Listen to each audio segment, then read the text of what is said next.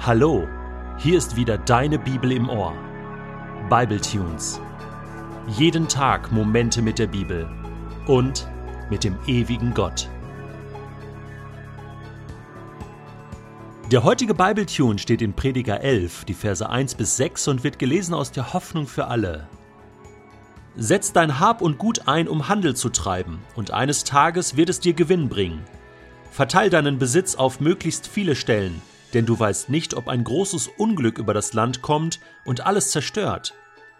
Wenn die Wolken voll Wasser sind, wird es auch regnen, und wohin ein Baum fällt, dort bleibt er liegen. Wer ängstlich auf den Wind achtet, wird nie säen, und wer auf die Wolken schaut, wird nie ernten.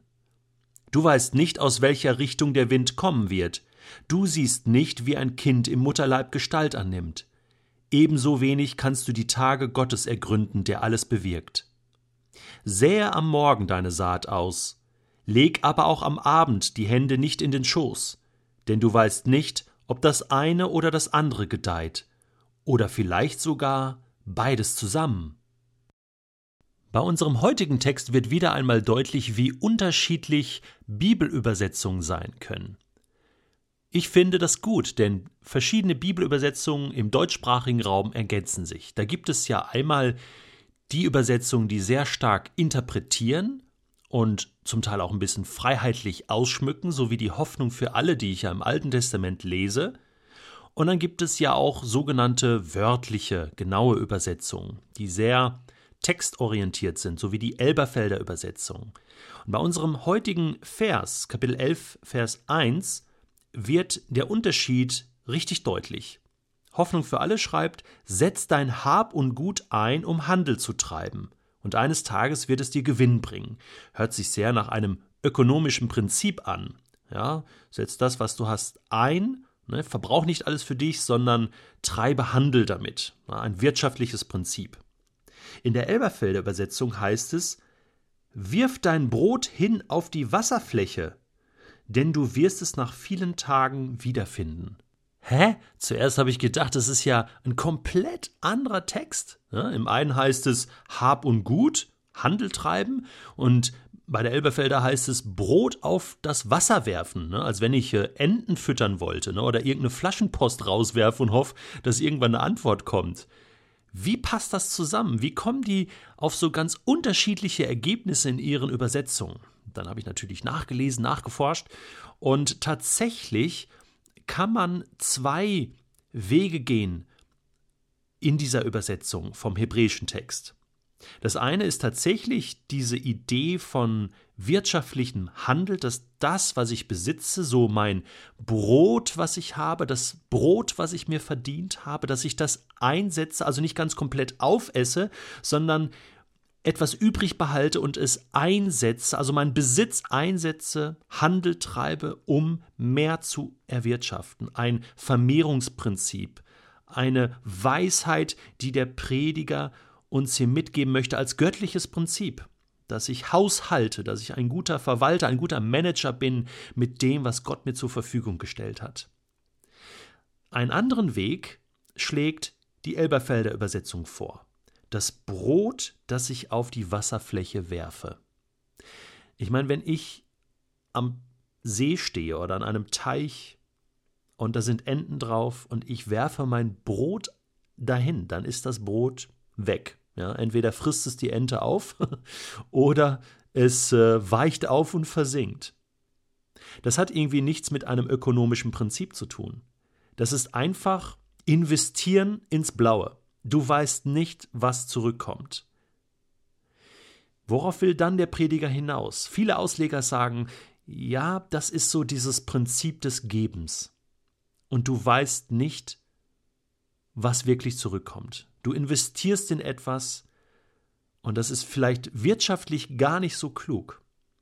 Aber du wirst vielleicht auf einer ganz anderen Ebene Segen zurückbekommen. Irgendwas ernten.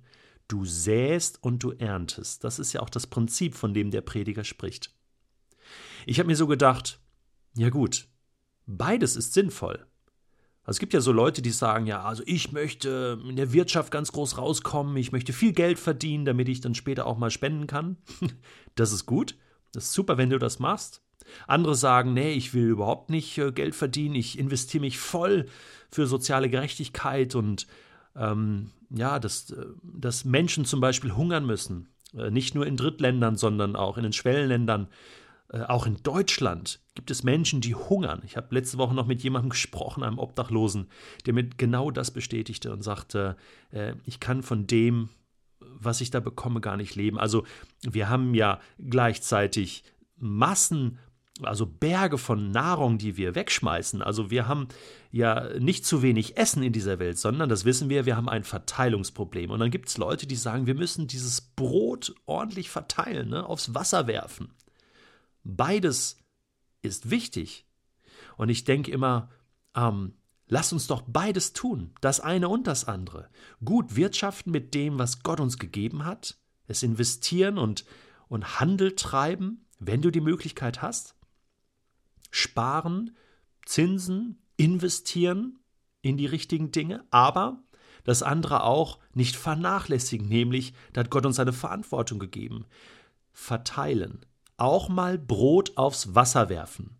Und das kannst du mit jedem Betrag machen, der dir monatlich anvertraut ist. Ich meine, wenn du in diesem Bewusstsein lebst, dass alles, was du hast, letzten Endes aus der Hand Gottes kommt, dann ist dir bewusst, selbst wenn du nur 100 Euro im Monat zur Verfügung hast, was du ausgeben kannst, dass du weißt, hey, ein Teil kann ich investieren. Ein Teil des Brotes kann ich aufs Wasser werfen. Einfach so.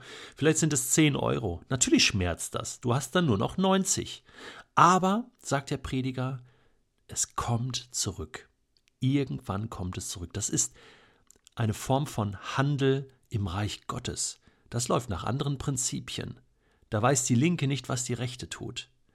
Und wenn du es nicht schaffst, von 100 Euro 10 Euro zu investieren, einfach so ins Blaue, wie willst du dann von 1000 Euro 100 geben? Oder von einer Million 100.000? Das wird dir dann noch schwerer fallen. Aber Gott, der dir vielleicht im Moment wenig anvertraut, wird dich über mehr setzen. Hey, du weißt nicht, woher der Wind kommt. Interessant die Bilder jetzt, die der Prediger benutzt. Er sagt, achte auch mal auf die Zeichen. Also sei nicht dumm, sei weise. Wenn du siehst, dass die Wolken voll Wasser sind, du weißt, es wird regnen. Also es gibt Dinge, die kannst du berechnen. Du kannst haushalten, du kannst weise investieren. Du kannst dein Geld, dein Besitz, deine Fähigkeiten, das, was Gott dir zur Verfügung gestellt hat, sinnvoll einsetzen. Auf der anderen Seite, ja, das eine ist so das wirtschaftliche Prinzip, das andere ist so, manches weißt du nicht. Ja, also wenn du ängstlich bist und nie bereit bist, ein Risiko einzugehen, ja, dann wirst du nie was ernten. Wer nie sät, wird nie ernten. Du weißt nicht, aus welcher Richtung mal der Wind kommen wird. Es ist manches auch so unberechenbar in deinem Leben. Und dann zum Schluss, sei nicht faul, sähe am Morgen und auch am Abend. Das heißt, investiere deinen Tag, teile deinen Tag ein. Aber es ist hier auch ein Prinzip, worauf der Prediger dann im Folgenden noch eingehen wird, nämlich jung und alt. Nutze deine Jugend, um deine Kräfte und das, was du hast, zu investieren für dein Leben, für, für die Mitmenschen, für diese Welt, für Gott, aber auch im Alter da ist es ja nicht vorbei. Nutze auch deinen Lebensabend. Sehe auch am Abend.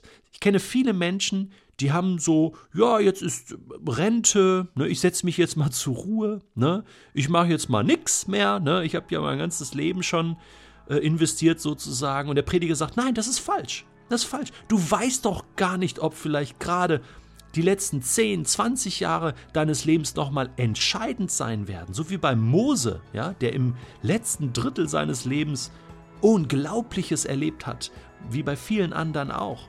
Das heißt, sähe auch am Abend, investiere jetzt auch nochmal deine Erfahrung, das, was Gott dir gegeben hat. Setz alles nochmal auf eine Karte. Und vielleicht geht dann ja viel Frucht auf und du wirst ernten, noch in den letzten Tagen deines Lebens und viel Frucht für die Ewigkeit bewirken. Weißt du was? Das wünsche ich dir von Herzen.